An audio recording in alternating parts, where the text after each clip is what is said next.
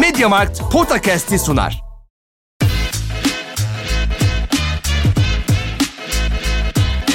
Potakast. Kaan Kural ve Orkun Çolakoğlu'yla NBA gündemine haftalık bir bakış.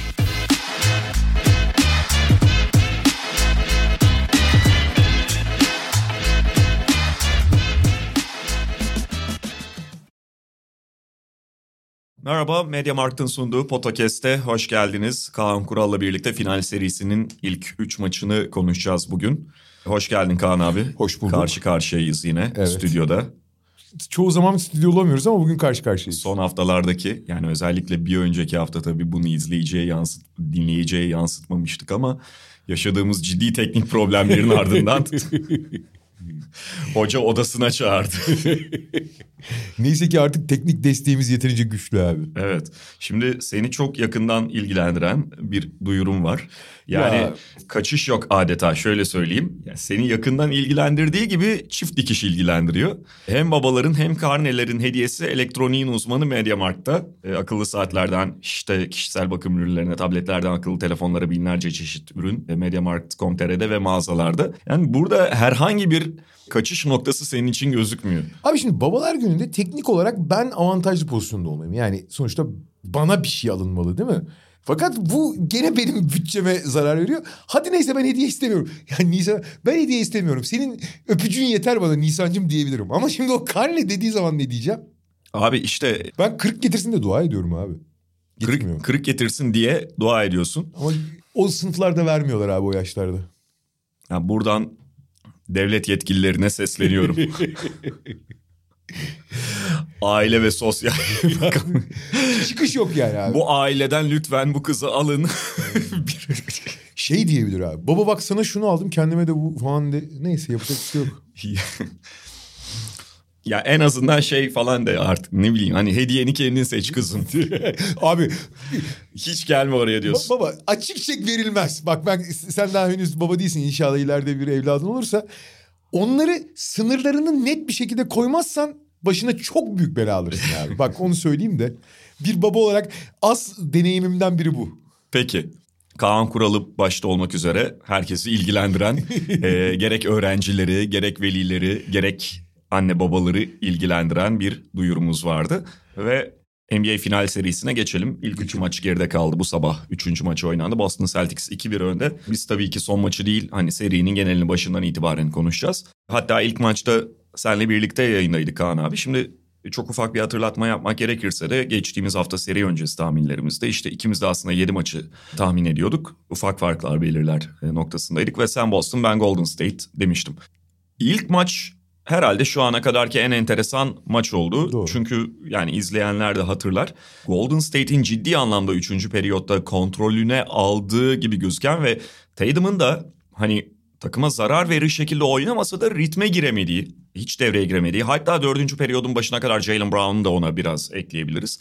Onların kontrol altında kaldığı bir maçı dördüncü periyotta aslında çok da açıklanamayacak ve hani tekrarlanması tabii ki zor bir hücum performansıyla 40 sayı atarak ve Tatum dışındaki oyunculardan acayip bir şut performansı alarak yani başta Smart White Horford üçlüsünden olmak Şut üzere. performansı için bir not ekleyeyim. Esas yani maçın kırıldığı yerde 7'de 7 üçlük attı Boston. Evet. Öyle bir performansla kazandı Boston ve yani aklıma şu gelmişti işte maç içinde seninle de konuştuğumuzu hatırlıyorum.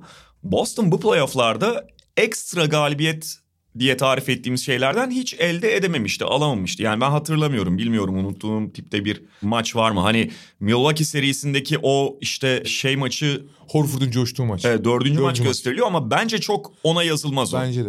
Kaybeden taraf oluyordu. Yani Aynen, Milwaukee'deki işte Milwaukee serisindeki 5. maç mesela. Yani Aynen. e, acayip orada Bucks'ın şut attı. Miami'de malum. Hani Malum. 6. maç hatta belli ölçülerde 3. maç çünkü orada Butler ikinci yarıyı oynamadı. Miami'nin maçın başında acayip bir şut performansı vardı Hatta vesaire. daha üstün gibi gözükse Miami olsa bile Miami'deki ilk ma- yani ilk Tabii. maçta da Jason Tatum'un son çeyrekte yaptığı dört tane saçma sapan top kaybına biraz kurban gittiler. Tabii tabii yani bütün bunları yazabiliriz ama Boston'ın bu tipte kazandığı bir maç yoktu. Bunu biraz oraya yazabiliriz ve ben hani o maçtan sonra ya burada daha serinin başı olsa da çok hani ciddi denge değiştiren bir şey olmuş olabilir diyordum. 1-0'dan ziyade hani bu tip bir maç kazanmalarına ve Golden State'in böyle bir maçı cebinden düşürmesinden ötürü. ikinci maç bu bakımdan çok önemliydi. Onu vermedi Warriors ki Boston yine iyi başlamıştı hücumda ama mesela yine o top kayıpları falan çok faktör oldu. Özellikle ilk yarıda yaptıkları 11 top kaybı. Üçüncü maç biraz farklı hikaye yani onu zaten daha detaylı az sonra konuşuruz. 16 sayı farkla kazandı Celtics. Ciddi oyunda üstünlükleri vardı. Bir ara Golden State 3. periyotta öne geçmiş olsa da ondan sonra yine mesela Celtics'in oyunu domine ettiğini gördük. Bu anlamda hani iki farklı bölümün oyunun kontrol etmeleri, domine etmeleri anlamında önemliydi ve kısmen rahat kazandıklarını söyleyebiliriz. Sen hani birinci maçtan alarak nasıl değerlendirirsin? Ya bir kere şöyle bir şey var. Şimdi sen ilk maçla ilgili çok güzel özet yaptın. İlk maçı kazanırken Boston Boston kaliteleriyle, Boston'ın fark yarattığı alanlarda bir üstünlük sergileyerek kazanmadı o maçı. Yani çok ekstra şut attılar o bölümde. Evet Golden State de yıprandı. Belki şey diyebilirsin yani bu tamamen yüzde yüz ayrım yapılamaz böyle. Yani Boston'ın yıpratıcılığı, fizikselliği son çeyrekte Golden State'i oyundan düşürdü. Bunun katkısı var. Evet doğru. Ama sonuç itibariyle ilk maçtaki galibiyete baktığın zaman Boston'ı özel kılan işte savunma faktörleri başta olmak üzere bunlar ana belirleyici değildi o maçta. Çok ekstra şut performans ana belirleyici. Yalnız şimdi işte serinin üç maçına baktığımız zaman hepsinde çok önemli değişiklikler olsa da yani işte ilk maçı Boston kötü götürdü, iyi bitirdi, kazandı. İkinci maçı domine etti Golden State. Üçüncü maçı büyük oranda Boston domine etti. Ama son maça bakıyorsun gene ilk yarıda olağanüstü bir üstünlük ama skora tam yansımamış. Üçüncü çeyrekte öne geçen bir Golden State sonra tekrar müthiş bitiren bir Boston. Yani çok inişler çıkışlar oluyor ki Beni aslında bu biraz rahatsız ediyor. Yani bunu daha önce de söylemiştim. Basketbol bu kadar filtrelenmiş bir takımın yani iki tane finale gelmiş takımların bu denli iniş çıkış sergilememesi gerekir. Yani evet maçlarda seriler olur oyun. Hele farklı stillerdeki takımlar karşı karşıya geldiği zaman belli dönemde üstünlük sağlayabilirler.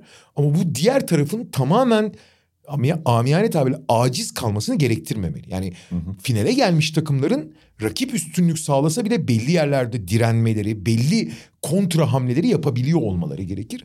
Bu açıdan iki takımın da iyi iş çıkarmadığını söylemek lazım. Yalnız şu final serisinde, gerçi belki konferans finallerinde de bunun sinyallerini görmüştük ama bence en önemli konulardan biri şu. Stephen Curry çok büyülü bir 2015-16 sezonu yaşadı hatırlarsın. Belki de tarihin gördüğü en görkemli bireysel sezonlardan biriydi. Maalesef hani çok unutulur o seri o sezonun sonunda 3-1'den finali verdikleri için ama o playofflarda sakat sakat oynamıştı Stephen Curry. O MCL sakatı. Keşke o sezonu baştan aşağı tamamlayabilseydi. Daha sonra zaman zaman sakatlıklar. Belki o sezonun büyüsüne ve seviyesine bir tık aşağısında kalması ya da en azından bunu uzun süreler koruyamaması. Belki hani Curry tabii çok çok özel bir oyuncu ama onu tekrar oralarda görmek için işimizi zorlaştırıyor olabilirdi. Ki bu sene de belki de kariyerindeki en uzun dönemli kendi kar- seviyesi için konuşuyoruz formsuzluğu yaşadı. Yani sezonun ilk bir buçuk ayında olağanüstüyken sonra yaklaşık dört ay falan Curry standartlarının altındaydı. Özellikle şut performansı. Fakat bu bence Memphis serisinin sonundan itibaren diyebiliriz. Tüm Dallas serisi dahil. Ama şu anda bence Curry'nin en iyi halini izliyoruz. Tek kelimeyle olağanüstü bir seviyede oynuyor Curry ve en önemli farklılık her şeyden önce yani Curry'nin tabii olgunlaşması, biraz daha kuvvetlenmesi belli oranda. Bu savunmada eskiden de kötü değildi ama şimdi artık ortalama üstü bir savunmacıya dönüşmesi. Zaten karakteri gereği hiçbir zaman egosunu ön plana çıkarmadan topu paylaşabilmesi. Bunların hepsi bildiğimiz Curry özellikleri. Şutu da tarihin en büyük şutör performansı standartlarını yakaladı. Hatta onun formda hali gibi. Fakat daha önce hiç görmediğimiz bir şey var. Daha önce bütün o hanedan dönemi veya işte Durant'ten önceki dönemi de katarsak Curry ana top yönlendirici gibi pek oynamıyordu. Yani evet top elinde olduğu zamanlar oluyordu ama daha çok Curry'nin topsuzken topu alıp ilk pası aldığını, onun yarattığı topsuz hareketlerden, çekim etkisinden Golden State'in çok fırsat bulduğunu ve ana top yönlendiricinin genelde Draymond Green olduğunu görüyorduk. Veya işte Sean Livingston olduğu zaman Sean Livingston veya başkaları fark etmez. Durant olduğu zaman Durant. Ama Curry e, bir ikincil veya işte eş top yönlendirici gibi. Şu anda ana top yönlendirici olarak oynuyor Curry ve bu playofflarda son iki özellikle Memphis serisinden itibaren dribbling üzerinden üçlüklerde yüzde 46'larla falan atıyor. Hı hı. İzolasyon üzerinden abi dünyanın en iyi izolasyon oyuncuları, birebir oyuncuları hücum başına 1.1, 1.1.5, 1.15 sayılar, 1.6 sayı falan üretiyor. Yani tarihin gördüğü en büyük skorerler şapka çıkarır şu anda Curry'nin yaptığına. Ve şu ana kadar 3 maçta da gördük ki tek bir perde alarak ikili oyun oynamasına bile gerek yok. Tek bir perde olarak o kadar büyük bir üretim sadece tehdit değil eskiden bu tehdidi çok iyi konu. O kadar büyük bir üretim sağlıyor ki Boston savunmasının bile çaresiz kalabiliyor görüyorsun. İlk maçta biliyorsun nedense Boston'ın bir de tabii maçlara adapte olma süreci oluyor. Onlar biraz Android gibi oldukları için hani sistemlerinin yazılımlarının güncellenmesi gerekiyor. Maçın başında Curry'i 2-3 kere boş bıraktılar. Böyle yanlış adam paylaştılar. Curry bomboş şut attı falan. Kendi de şaşırdı. 5 üçlüğü attıktan sonra aptallaştı Boston. Şimdi uzunu yukarıda tutmaya çalışıyorlar. ikili sıkıştırma ge- getirmeye çalışıyorlar. Yakın durmaya Abi Curry öyle bir tehdit ve isabet durumunda ki yetmiyor yani. Hani olağanüstü savundukları pozisyonlarda bile yetmeyebiliyor. Hı hı. Fakat Golden State'in de şu anda Curry dışındaki çünkü genelde Golden State'in en büyük özelliği rakibin kendini kuyruğunu kovalayan kediye dönüştürmesi. Yani ilk aksiyondan sonra ikinci ve üçüncü hatta dördüncü aksiyonlara ki çoğu takım ikiden fazla aksiyon yapmaz bir hücumda. Ana aksiyondan sonra bir ikincil aksiyonları vardır. Onlar üç dördüncü aksiyonlara gidebilen ve özellikle bu playoff'ta gene bence çok karakter dışı olarak saçma top kayıplarını çok törpülemiş. Çünkü Golden State en iyi döneminde bile çok yani maç başına beş tane gereksiz top kaybı olurdu. Ekstrayı aradıkları için. Bu sefer o top kayıplarını da törpülemiş bir şekilde oynuyor. Ve bu sayede de Curry'nin o ilk perdesinden sonra bütün savunmayı çok çaresiz bırakıyorlar. İkinci maçta gördük. Bu serinin yani üç kaybedilen iki maç devam ediyor. Üçüncü çeyreklerde genelde görüyoruz zaten bunu. Ama burada en fazla köprü konumunda olan Draymond Green'in yani Curry'e yardım gelirse, Curry'e sıkışma gelirse ya da Curry bir şey üretirse ondan sonra ilk bas alıp daha sonra dördü üç hücumu sağlayacak olan oyuncu ki yıllardır bunu yapan Draymond Green buralarda çok ciddi şekilde sorun yaşamaya başladı. Mesela ikinci maçı iyi oynadı. Hı hı. Ki ben hep aynı şeyi söylerim. Bir oyuncunun iyi performans veya kötü performans gösterdiği gün olabilir. Ama bir takıma yararlı kötü oyun mesela Jason Tatum örneğini verdin ilk maçta. Çok 17'de 3 mü öyle bir şey attı değil mi? Acayip bir şey attı. 12'de 3 olması lazım. Ya neyse. bir oyuncu kötü atabilir, kötü gününde olabilir.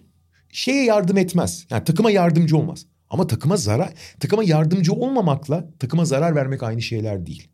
Nitekim başka bir örnek vereceğim yine Tatum'la. Tatum Miami serisinin ilk maçında zarar vermişti direkt. O kadar kötü aynen, oynamamasına aynen. rağmen. Draymond Green'in birinci ve üçüncü maçta özellikle üçüncü maçta yalnız hani birinci maçta bir derece verdiği zararın haddi hesabı yok. Yani üçüncü maçı belirleyen bir sürü faktör olabilir ki başta şimdi tekrar şeye geri döneceğim özellikle boyalanan savunmasına. Draymond Green bireysel olarak Draymond Green'den daha belirleyici bir oyuncu daha yok. Tatum muazzam oynadı maçı sonunda falan ayrı konu. Abi zaten Draymond Green hücumda aktif olmadığı sürece yani top dağıtmadığı belli bir miktarda kendi savunulmadığı zaman potaya gitmediği sürece zaten başlı başına bir spacing sorunu yaratıyor şut atamadığı için. Mutlaka bir potaya gitme tehdidi yaratması, oyunu aktifleştirmesi gerek ki hücumda en azından zarar vermesin. Yani hücumda bitiriciler belli Golden State'te. O etkili olmadığı zaman zarar veriyor. Üstüne üstlük bir de saçma sapan top kayıplarını falan işine dahil ederse veya Curry'e gelen yardımları kullanamazsa abi öldürüyorsun hücumu. Ki yani oyunun bir bölümünde Kevin Looney ile birlikte oynuyor. Evet. Ee, bütün sahada kaldığı dakikaları değil belki ama onun yarısını falan da Kevin Looney ile birlikte oynuyor neredeyse ve orada katlanıyor mesela spacing Aynen. problemi haliyle. Aynen Çünkü Looney'nin de benzer problemleri Aynen. var zaten. Aynen öyle. Ve Draymond Green korkunç bir üçüncü maç oynadı. İşin ilginç yanı en beklemediğim şey savunmada da çok kötüydü. Aha. Abi Jalen Brown dört kere falan üstüne gitti. Üçünde basket buldu. Rebound alamadı. Üstünden üstünden reboundları çekti Boston. Hı. Ki bu playoff'ta özellikle hücum rebound konusunda iyi iş yapmış. Savunma reboundunda da kolay kolay yenilmemişti Golden State. Evet. 15 tane hücum rebound aldı Boston. Yani Draymond Green ne yapıyorsun abi? Yani, yani bu kadar takıma zarar verilir mi?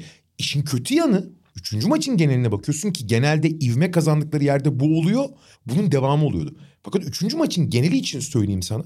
Stephen Curry'nin aldığı perdeler hariç Golden State hücumu ne üretti Allah aşkına? Hiçbir şey üretemediler. Tabii ki tekil bir iki pozisyon vardır. Hani iyi bir pas verirler sonra oradan alçak posta verip bu pot altında ikili paslaşmayla bir iki basket attılar ama yüz hücumdan bahsediyoruz. On tane olmuş olabilir. Ben genelinden bahsediyorum. Hiçbir şey üretmeyen bir hücuma dönmüş durumda. Düzenli hiçbir şey yok. Yani bir iki transition basketi oldu işte. Özellikle Celtics ilk yarıda yine çok top kaybı yapınca oldu. Andrew Wiggins'in bir iki saplanması oldu ki onların da büyük bölümü aslında senin söylediğin gibi Curry'nin aldığı perdelerden onların devamında oluşan şeyler. Hani kendi topu yere vurduğu iki pozisyon falan var belki. Bir de hani bir kısım Clay Thompson ekstrası var. Ve oyun artık öyle bir hale döndü ki Golden State'te biraz kimliğinden uzaklaşmaya başladı. Yani maçın o üçüncü çeyreğinde şöyle bir iki kere sahne gördüm. Draymond Green ilk perdeye geliyor. Andrew Wiggins ikinci perdeye geliyor. Bu Aha. double screen pozisyonları. Bu Atlanta'nın hücumu. Trey Young'a yapıyorlar bunu. Sonra biri yukarı açılıyor. John Collins yukarı açılıyor. Clint Capela aşağı iniyor genelde. Gene aynısını yaptılar zaten. Wiggins yukarı açıldı. Şimdi, şimdi bu iyi bir oyun. Yani bu güzel bir oyun. Hele ki işte Trey Young veya Stephen Curry gibi bir tehdit olduğu zaman çok da etkili de bir oyun. Bunda sakınca yok. Fakat Golden State'in DNA'sına uygun değil bu oyun. Bu perde üzerinden o oyuncunun kurgulamasına dair. Golden State oradan yakaladığı avantajları ikinci, üçüncü aksiyonlara çevirmeye çalışan. Bu oyunu basitleştirmek, etkili olana yönelmek mantıklı bir hareket ama bu kendi prensiplerinden uzaklaş. Bu asıl plan uygulanmadığı için şu anda çalışan sistemi oynamaktır.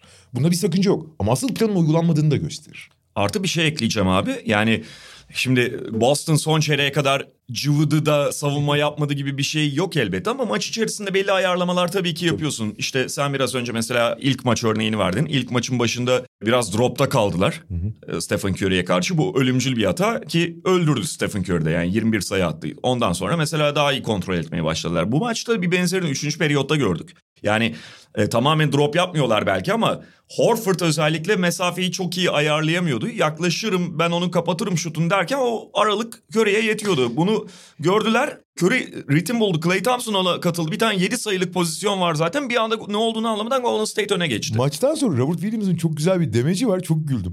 Bir pozisyonda Ime Udoka bana çok kızdı işte. Çok aşağı inme sakın. Hani Curry bu diye. Ya ben inmemiştim ki. O kadar mesafeden şut atacağını hiç beklemiyordum dedi yani. Evet. Ya, ya üçüncü maçtayız yani. Şey oluyor gerçekten. Yani Curry o kadar özel bir adam ki hatta bak aklıma ikinci maçın üçüncü periyoduydu yine. Tyson pozisyonu geliyor. Garibim yine yani şey biraz günah keçisi de oluyor bazen. Tabii ki yani diğerlerine göre daha aşağıda kalıyor. İşte şey çok oynatılamaz hale geliyor. Ona bir şey demiyorum da. Abi Curry Finals logosunda falandı. Yanlış hatırlamıyorsam yani şimdi orada tam ne logosu vardı hatırlamıyorum da Finals falan olması lazım. Curry oradaydı. Tice da tamam kontrol edecek de abi tamam oraya da çıkmasam olur kafasıyla savunma yapıyordu. Oradan yapıştırdı ve ondan sonra oyundan aldı Tice'ı mesela. Curry ya, saçmalık ya. Öyle ama mesela bak şu da var. Üçüncü periyotta yine bir Curry üçlüğünden sonra pardon Clay Thompson'ın bir üçlüğünden sonra yine hafif Robert Williams aşağıda kalınca çok hafif ama çıldırdı Yudoka kenarda. Ve son periyodun başındaki o şey ABC Lisa Salters röportajında şey dedi. Yani o şutu vermemeliyiz dışarıya baskı yapmalıyız gibisinden bir cevap verdi Salters'ın sorusuna. Son çeyrek Stephen Curry iki sayı attı Clay Thompson sayı atamadı. Yani bu kadar her zaman kontrol edemeyebilirler ama Celtics biraz daha zaten baskıladığında onu da elinden aldığında Golden State bu defa yine şey oluyor. Çözüm üretemiyor bu Ve oyunda. şöyle bir şey var. Şimdi ikinci maçın son çeyreği olmadığı için bunu test edemedik. Ama ilk ve üçüncü maçlara baktığımız zaman son çeyreklerde fiziksel olarak düştüğünü görüyoruz Golden State. Tabii. Çünkü Boston'da oynamak kolay değil abi. Hakikaten zor. Çok sert ve fiziksel bir takım güreşe döndürüyor maçı ve oyundan düşüyorlar. Hele ki Stephen Curry için. Şimdi Stephen Curry'nin birçok önemli özelliği var. Ama Stephen Curry'yi sahada 40 dakika falan kolay kolay tutamıyoruz. Çünkü Aha. abi bu kadar perdeyle oynarken, bu kadar dar alanları kullanmaya çalışırken fiziksel ve zihinsel olarak olağanüstü bir efor harcıyor savunma tarafında sürekli üstüne gidiyorlar. Tabii. Doğal olarak yıpratıyorlar. Yıpranmış bir körüyle de bu son çeyrekteki etkisini tam olarak ölçmek kolay değil ama b- bence bir katkısı var. Net. Yıpranmış körüyle de hiç hücum edemiyorlar. Üç, ikinci maçta son çeyrek olmadı dediğim gibi ama ilk ve son birinci ve üçüncü maçların son çeyreklerinde hiç hücum edemedi Golden State. Bunda Boston'ın adapte olması yapan aksar. Şimdi şeye dönersek bu üç maçı da üçüncü maç aslında dahil değil ama ilk iki maçı da bence biraz savunma belirli. Ve savunmanın Tabii özellikle Boston da bu seride normalin üzerinde iyi atıyor. Çünkü Golden State biraz şutu riske eden bir savunmaya sahip. Çok genelde çok uzun olmadıkları ya da anormal hareketli savunmacılar olmadığı için Gary Payton'dan dolayı biraz şutu riske eden bir savunma var. Daha çok şut atabiliyor Boston ve iyi de şut atıyor. Kendi standartlarının üzerinde şut atıyor. Golden State'i söylemeye gerek yok. Yani hele ki Curry bu halde, haldeyken. Fakat boyalı alan savunması oyunun dengesini değiştiriyor. Çünkü ben bunun şey örneğini vermiştim. Obradoviç'in Fenerbahçesi bu konuda çok iyidir. Önce boyalı alanda o kadar sert ve o kadar dominant bir savunma yapıyorsun ki sonra maç ilerledikçe hakimiyet alanını geliştirmeye başlıyorsun. Bir kere boyalı alana girmekten caydırırsan rakibini, hı hı. azaltırsan oradaki aksiyonu Yavaş yavaş yani önce gömülmen gerekiyor. içeride sertlik yapman gerekiyor. Sonra yavaş yavaş bir yarım adım daha, yarım adım daha, yarım adım daha, yarım adım daha o alanı genişletiyorsun. Ve tamamen üç sayı dışına atmaya başlıyorsun rakibi. Golden State görece daha rahat hareket ediyor orada. Ama sen savunmak zorunda olduğun toplam alanı kısıtlıyorsun. Ve buradaki kilit oyuncu da seri öncesi sen de söylemiştin. Ben bu kadar önemli olabileceğini belki düşünmüyordum ama gördük ki Robert Williams'ın varlığı hakikaten çok ciddi dengeleri bozuyor. Çünkü Robert Williams savunmanın aldığı bütün riskleri özellikle Curry karşısında aldığı bütün riskleri temizleyen ve belli oranda rakibin içeri giymesini caydıran çok acayip bir unsur. Tabii. Abi bu üçüncü maçta bir savunmada kat ettiği mesafe akıl alır gibi değil abi Robert Williams.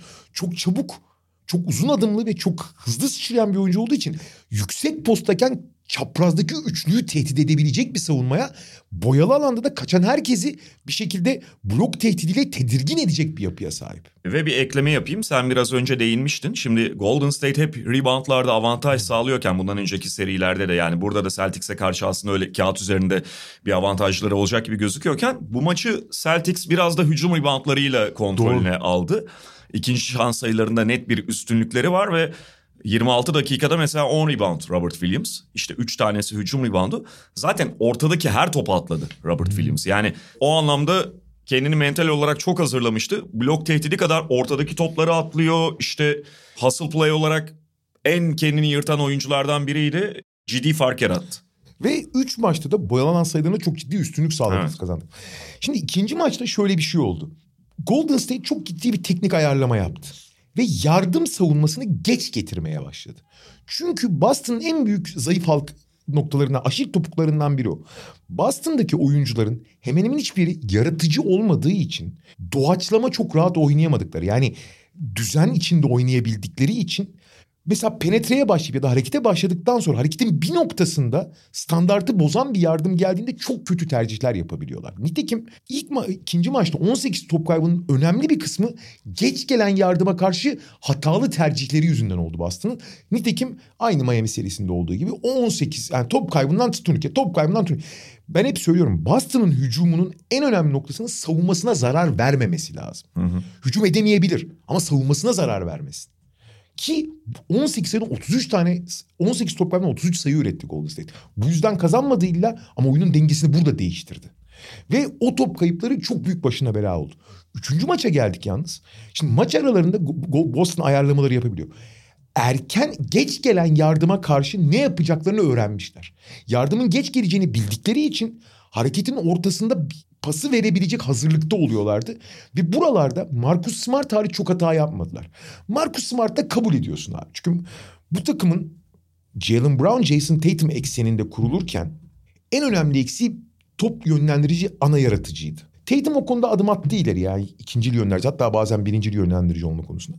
Fakat Kemba Walker denediler, Kyrie Irving'i denediler. Belli değişik sebeplerle olmadı. Şimdi Smart da orada evet çok hata yapabiliyor, çok şuursuz oynayabiliyor. Bunu kabulleniyorsun abi. Çünkü şöyle bir nokta var. Oyun sıkıştığında da o şuursuzluk işe yarayabiliyor. Çünkü gereksiz bir özgüveni var belki Marcus Smart'ın. Olmaması gerekenler işte. Ama buna ihtiyacın olduğu yerler oluyor abi. Çünkü Tatum ve Brown'a baskı geldiği zaman diğer oyuncular korkarken, titrerken bu kadar bir şuursuzluk sana bazen maçı kazandır kaybettirebiliyor ya da en azından kazanmana engel oluyor. Kaybettirmiyor hiçbir zaman ama kazanmana engel oluyor. Diğer tarafta kaybetmiyor. İlk yarıda şimdi esas kritik nokta üçüncü maç için konuşuyorum. Abi ilk yarıda Boston bu seviyede iki takımın hiç olmaması gerektiği kadar rahat hücum etti ya. 68 attılar 80 atsalar şaşırmazdık. Top kayıplarına rağmen 68 İşte attı. tam onu diyecektim. 52 hücum yaptı Boston 3. maçta. Hı hı. 52 hücumun 32'sinde sayıya ulaştı. Foul ya da şeyle basketle. 20 tane hücumdan boş döndü. Bu arada hücum reboundlarını alıp tekrar atarlarsa tek hücum kabul ediyor.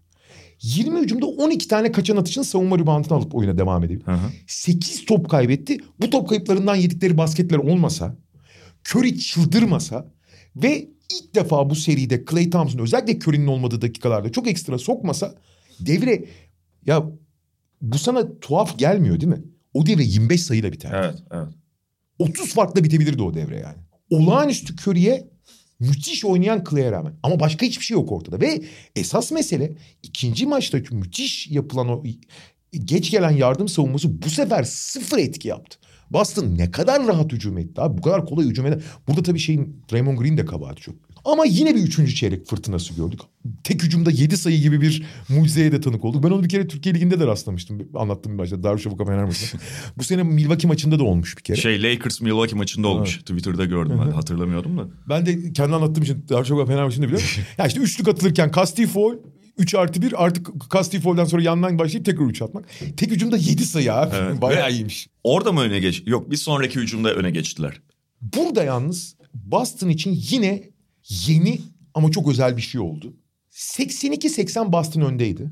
Yani Aha. bu arada 17'den geldiler ve normalde 30 25-30 olması gereken fark 17. Çünkü Boston'ın en büyük sorunlarından biri de sahadaki üstünlüğü skora yansıtmakta çok zorlanıyorlar. Bu biraz bitiricilikle alakalı, biraz oyun yavaşladığı zaman oyunu tutmakta zorlanmalarıyla alakalı. Bir saha içi liderle alakalı aslında.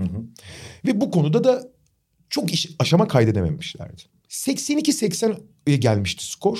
Jason Tatum kenarda dinleniyordu. Alelacele onu oyuna sokmak zorunda kaldı. Çünkü tam bu sırada şöyle bir şey oldu abi. Hücum Smart'la başladı. Smart, buralarda çok değerli. Çünkü hakikaten hiç umurunda değil adamın. Hata da yapsa da oynuyor.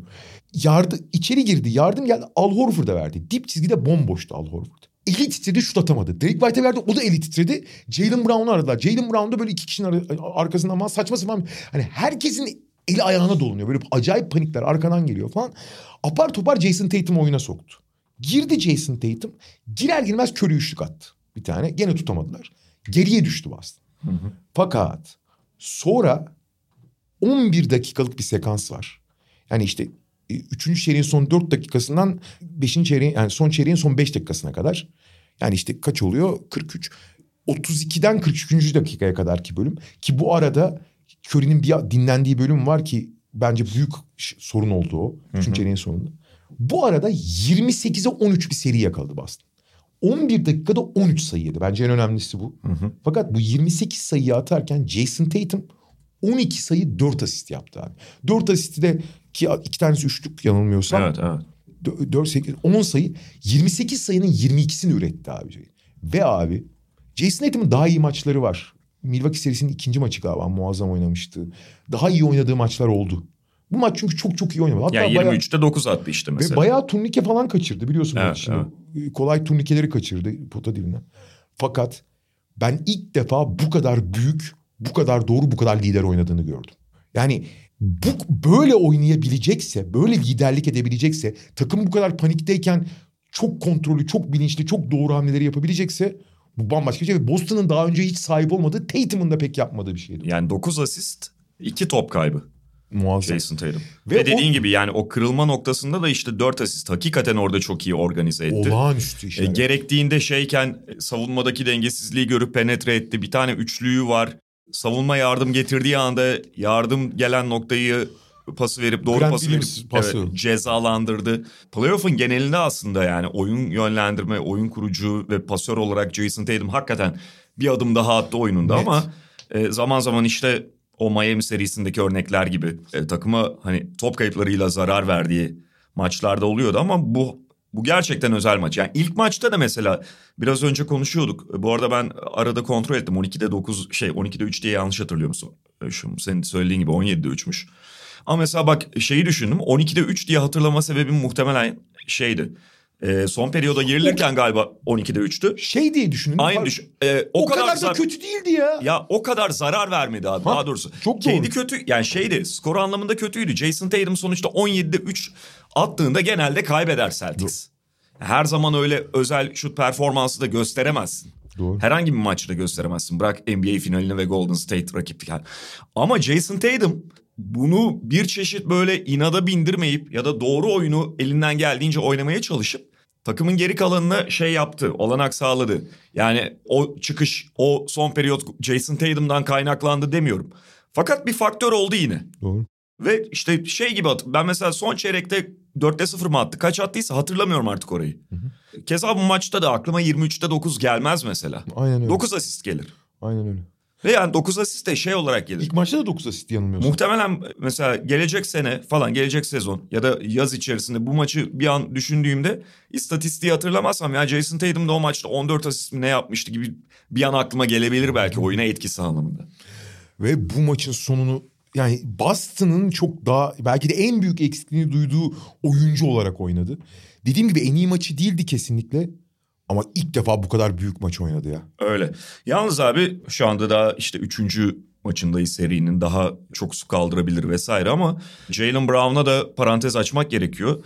Yine maçın içerisinde o gün seninle konuştuğumuz bir şeydi. Yani ilk maçı çeviren adam Jalen Brown. Kesin. Orada kesin. orada Derek White, Al Horford haliyle mesela Al Horford çok öne çıktı. İşte maç sonu röportajı onunla yapıldı. Smart çok iyi şut attı. Derek White çok ekstra oynadı. Mesela maçtan sonra Draymond Green falan şey diyordu. Ya, abi bu adamlar bu kadar şut sokarsa biz ne yapalım falan gibisinden bir şey söylüyordu. Ama orada her şeyi başlatan Jalen Brown'du. Takım yerdeyken o kaldırdı herkesi. Ve bireysel olarak Evet, kaldı. evet.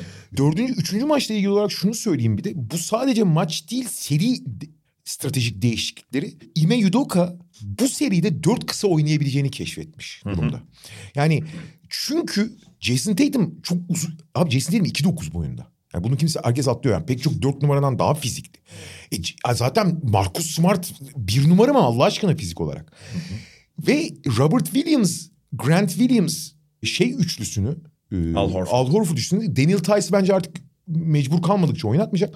Bu üçlüyü döndürerek oynatacak ama illa ikisini sahada tutmak zorunda hissetmiyor artık kendisini. Ve bu şuna yol açıyor. Perdelerde çok daha fazla switch yapabiliyorlar. Bu Curry'i yavaşlatmaya yetmiyor belki. Ama en azından daha aktif bir savunma yapabiliyorlar. En azından adam yani o perdeye biri takıldığı zaman görev paylaşımı konusunda çok da zorlanmamaya başlıyorlar. Bu da en azından savunmayı daha etkili kıldı demeyeceğim ama daha devamlılığını sağladı savunmanın. Ki seri devam ederken de bence bu tablodan vazgeçecekler. Ama tabii burada Robert Williams'ın oynayabiliyor olması ağırlarına rağmen oynayabiliyor olması çok ama çok değerli. Diğer tarafta şeyden bahsetmek istiyorum. Golden State'te ana aksiyonu yapan üç oyuncu var temelde. Jordan Poole, Draymond Green ve Stephen Curry. Şimdi Jordan Poole için bunun çok zor bir seri olacağını biliyorduk zaten. Yani bu kadar fiziksel bir takıma karşı işi kolay değil. Hele ki müthiş potaya akan bir isim ama arkada Robert Williams olduğu zaman o tehdidi yarattığı zaman o kadar kolay da bitiremediği için zaten hücum anlamında işi kolay. E savunmada zaten en zayıf halka. Genelde Jordan Poole sahadayken alan savunması deniyor Golden State. Onu saklayabilmek adına. Çünkü hep ona saldırılıyor. Smart mı var? Herkes üstüne gidiyor. Zaten daha önceki serilerde de böyle oldu. Fakat Boston'ın şöyle bir avantajı var. Önce Milwaukee ve daha sonra çok büyük oranda Miami serisinde o kadar çok gördüler ki bu 1-2-2'yi öğrendiler. Bu üçüncü maçta ikinci maç gene fena olmamıştı ama üçüncü maçta şeyi gördün mü? 1-2-2'ye döndü. Boston şiir gibi hücum etti iki kere. Evet. İkinci de sana Al Horford boş smaç yaptı. Abi bu iş olmayacak dendi yani. Hani çünkü Boston o kadar iyi biliyor ki artık. O kadar öğrendi ki. Bu işin a, abi kralını yapıyor Miami. Yani kralını yapana karşı oynadılar. Öğrendiler yani ne yapmaları gerektiğini. Ki ben her zaman söylüyorum. Alan savunması iyi yapılsa bile çözüm üretmek daha kolaydır. Yani hazır bir takım perişan eder alan savunmasını. Ki net bu durumda Jordan Poole'u sahaya sürmek çok zorlaştı. E Draymond Green direkt yani Boston Celtics formasıyla oynadı. Buna rağmen Curry öyle bir seviyede ve Clay de ona katıldığı için Otto Porter da iyi maç oynadı bu arada. Bir şekilde maçta kalmayı başardı. İşte bu da biraz işte Boston'ın üstünlüğü skora yansıtamamasıyla Golden State'in de yani muhteşem Curry'si sayesinde oluyor herhalde. Ama işte yani bu sürdürülemez. Yani. Curry çok iyi oynuyor ama buna bağlayamazsın kendini. Peki şey diyeceğim sana. Bu işte dediğim gibi ikinci çeyrekte test edemedik bunu. Ama bir ve üçüncü maçın son çeyreklerinde oyundan düşmesi fiziksellikle bence direkt bağlantılı. Onu Evet. katmalıyız. Fiziksellikle de bağlantılı artı maç içerisinde hani biraz geride kaldıklarında iyice dışarı baskı yapmaya başlıyorlar. Diğerlerinden tehdit gelmeyince. Yani dediğin gibi mesela Jordan Poole'u çok fazla Curry ile birlikte sahada tutmuyor. Direkt saldırdığından. E şimdi o zaman Draymond Green'in de tehdidi bu kadar düşük olunca yani Draymond Green en azından bak dış şut atmaktan bahsetmiyorum. En azından topu potaya götüremiyorsa abi sen o zaman Curry'e istediğin kadar baskı yapabilirsin. Nereden ceza kesilecek ki? Aynen öyle. Yani Clay Thompson'ın üzerinden getirme onu. Biraz kontrollü şey yap yetiyor zaten. Aynen. E, Bunu bir şekilde çözmesi gerekiyor Golden State'in. Ve seri öncesi abi yakın giden maçlardaki Boston'ın sorunlarını, maç sonu sorunlarını bildiğimiz için maç sonları için Golden State avantajlı. Abi şu anda görünen o ki maç sonları için Boston avantajlı. Öyle öyle. Yani burada Warriors e, çevirecekse birincisi bir şekilde hani eğer Looney, Draymond Green birlikte başlayacak ve belli bir süreyi oynayacaksa bırak reboundda bu maçta olduğu gibi yenilmeyi avantaj sağlaman gerekiyor. Yoksa taça çıkıyorlar zaten. Ve spacing problemi kalıyor sana kalan. şey daha kısa oynadığında yine şeyi bulma Draymond Green'den bir şey almalısın. Yani dış şut alamayabilirsin. Ha, Draymond Green'in topu potaya götürebilmesi gerekiyor. İkinci maçta Draymond Green 7 serbest atış kullandı. Evet. Bu bence kritik bir barem. Yani savunmayı bir şekilde bir tehdit etmesi lazım az da olsa. Hatta Looney'nin de yani Looney, şimdi Kevin Looney'nin şeyi belli, çapı belli. Topu potaya götürme anlamında da demiyorum ama hala kısa devrilme üstünden falan topu aldığında yani Curry'nin üzerine double team gelmiş ya da topu yönlendiren her kimse topu Looney'e indirmişler. Kevin Looney potaya şöyle bir dönmüyor bile. Yani direkt olarak sırtıp çembere dönük bu topu benden kim alacak diye e, yayın arkasına bakıyor. Ve o zaman da işte biraz önce senin bahsettiğin hani pota altını Celtics'in zaten kapatması ve Warriors hücumunun da yay etrafına sıkışması ortaya çıkıyor. Abi bir tehdit yaratmalısın. Yani Kesinlikle. bunu zorlamalısın. Başka türlü olmayacak. Sürekli olarak sürekli olarak dışarıdan işte 43'lükte 20 isabet falan bulamazsın. Bulamıyorsun. Ve hani herhangi bir maçta Curry biraz kötü attığı bir güne denk gelirse ne olacak? O Evet, çok yani. ciddi dramatik sorun olur yani. Ve yani hani Curry'i konuştuk mesela Clay Thompson'dan da 25 sayı aldın. 17'de 7 süper bir isabet oranı değil ama atışların kalitesini düşününce Clay Thompson'ın bu maçta ne kadar boş kaldığını ne kadar kalamayıp attığını düşününce e bu perform aynı mesela şut kalitesiyle bunu da zor alırsın bir sonraki maçta. Esas büyük soru galiba şey. Curry'nin olmadığı dakikalarda ne yapacaklar abi? Bu maçta özellikle ilk yarıda Clay oraları çok iyi idare etti. Çok ekstra soktu. Ama gerçekten hani çok elleri kolları bağlanmış gözüküyor ora, o bölümlerde. Özellikle Curry'nin olmadığı dakikalarda. Tamam Curry hakikaten bastın bile pek bir şey yapamıyor. Ama abi ne, bu, bu sürdürülebilir ve açıkçası bu kadar alternatifsiz olmak çok ciddi problem. Yani burada hani Draymond Green'in zaten çok kilit olduğu ortada. Biraz onunla birlikte Wiggins belki. Onun yani daha fazla topsuz oyun üzerinden kullanılması biraz ferahlatabilir, biraz alternatif sağlayabilir Golden State'e ama bir şeyler bulmaları gerekiyor. Yani Curry bize bir 30 daha atar, Klay Thompson onun yanına 20 ekler. Bu hesabı zaten Steve Kerr'ün yapmadığını tahmin edebiliyorum ama iş buna kalırsa bunu bir daha almaları bu kadar iyi yüzdeler. Yani diğerleri bu kadar sıkışıyorken Curry ile Thompson'dan bunu almaları zor. Ve seri ilerledikçe Boston'ın adaptasyonunun daha kuvvetli olduğunu biliyorduk. Mesela ikinci maçtan üçüncü maça işte o geç yardımlara adapte olduklarını vesaire de gördük. Hala çok patlayıcı bir takım Golden State. Hala ivmesini yakaladığı zaman hakikaten Boston çok çözüm bulamıyor Curry'e ve Curry'nin yaptıklarına. Oradan devam eden şeylerde. Ama serinin ilerlemesi maç yani her maç Boston için biraz daha avantaj gibi gözüküyor. Bu seri öncesinde de böyleydi. Robert Williams'ın sağlıklı kaldığı senaryolar için konuşuyorum tabii. Sağlıklı derken en azından bu kadar oynayabildiği diyelim. Bunun altında bir performans vermemesi gerekiyor. İşler gidiyor gidiyor. Bu arada son olarak tekrar aynı şeyi söyleyeceğim. Abi şimdi herkesin çok kötü maçları var. Herkesin maç kaybettiren oyunları var. İşte biraz evvel Tatum'dan bahsettik. Ee, Curry'nin de kötü oynadığı maç olabilir falan. Ama Draymond Green'in şu üçüncü maçtaki oyunu hakikaten a, korkunç ya. Korkunç yani. Hani üstünden reboundları falan alıyorlar yani. Jalen Brown üzerinden turnike atıyor falan. Sırf ağız dalaşı yapmaya gelmiş gibi bir hali vardı. Ve şey yani hani bu birçok oyuncu için başka farklı maçlarda da söylendi, söylenebilir, söylenecektir. Hakikaten Draymond Green olmasa ismi işte 35 dakika oynadı. 15 dakika sahada kalmaması lazımdı şu haliyle. Ya şimdi ikinci maçı çıkıyor seni diyor ama ikinci maç büyük bir rezaletti ya. Erken teknik faul yapıldı. Evet. Ondan sonra hakemler bunu atamayacak diye. Ki hatta yayına Steve Javie çıktı ikinci maçta. Evet. İşte hakemler teknik faulünü atıyor atmak istemiyorlar diyor. Ay yani şimdi şeyi anlıyorum tamam mı? Hakem olarak Eyyamcılığı şey yap belgeledi. ya orga şey söyledim resmi eyyamcılık bu resmen. Şimdi şeyi anlıyorum yani bir oyuncuyu sağdan atmak istemiyorsun hakem olarak. Fakat abi bu oyuncu bunu kullanmaya başlarsa başka türlü bir, bir şekilde ceza. Hani bir soldan faul ver bir şey ver. Biliyorsun iki tür teknik var. ikinci teknik tür tekniği var. Yani bu olacak işte abi. İlk tekniği aldığı için her şeyi yaptı ya. Hakemlerle dalaşıyor. Grant Williams'la dalaşıyor. O Jalen Brown'la şey yaptı bu ayaklarında yok. Şortunu çekiyor. Neler neler yapıyor yani şimdi. Ee, bu şey yaradı basketbol anlamında. Yani hakikaten psikolojik olarak da üstünlük sağladı. Grant Williams'ı şeyden çıkarttı vesaire. Bu Golden State'in kazanması özelinde haklı olabilir. Ama abi kurallar da herkes için aynı olmalı sonuç itibariyle. Evet bilmiyorum ekleyeceğim bir şey var mı? Yok şöyle çok çok çok kaliteli olduğunu hiç iddia etmeyeceğim. Ama güzel bir final izliyoruz. Farklı stil oldukları için tek kelimeyle olağanüstü bir Curry izliyoruz. Ve eğer olur da Boston şampiyon olursa bence bu sezonun belki de kalitesiyle ilgili de bir gösterge olabilir bu. Biraz talihsiz bir tarafı da olabilir ama çok mucize bir şey gerçekleşecek. Biliyorsun bir playoff serisinde sahadaki en iyi oyuncuya sahip olmak çok belirleyici oluyor. Yani birbirine yakın takımlar olduğun zaman dengeler en büyük fark yaratan oyuncu çok ciddi galibiyet mağlubiyet ibresini de değiştirebiliyordu. Şimdi bakıyoruz abi. Tam ilk turda Durant hiç Durant gibi değildi ve özellikle Boston iyi savundu. Orada sahanın en iyisi Durant diyemezsin ama teorik olarak Durant. Abi ikinci turda bence sahanın en iyisi Antetokounmpo'ydu. Yani sadece Hı-hı. şey olarak değil, kariyer, kariyer olarak değil, performans olarak da. Yani son maçın son ikinci yarısında düştü oyundan ama oydu.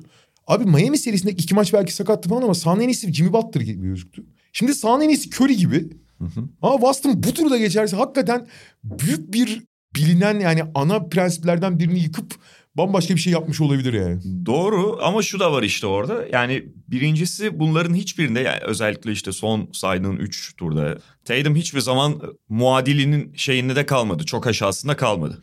Yani Zaten... belli maçlarda evet kötü oynadığı oldu ama terazide genelde yakın durdu. İkincisi işte o zaman da şey Celtics'in Tatum'un yanında daha fazla seçeneğe sahip olması, Middleton'ın öbür tarafta olmaması, Miami'de Doğru. Tyler Hero'nun yaşadığı, Kyle Lowry'nin yaşadığı problemler, sakatlıklar falan daha öne çıkıyor haliyle. Doğru. Yani Tatum'un yakın o performanslarda göstermesi diğer faktörleri Boston Lane'e geliştiriyor. Öyle. Evet bugünlük bu kadar diyelim o zaman. Media Markt'ın sunduğu Podcast'te haftaya final serisinin devamını konuşacağız. Bakalım seri nereye gitmiş olacak. Tekrar görüşmek üzere. Hoşçakalın. Hoşçakalın. Mediamarkt Podcast'i sundu.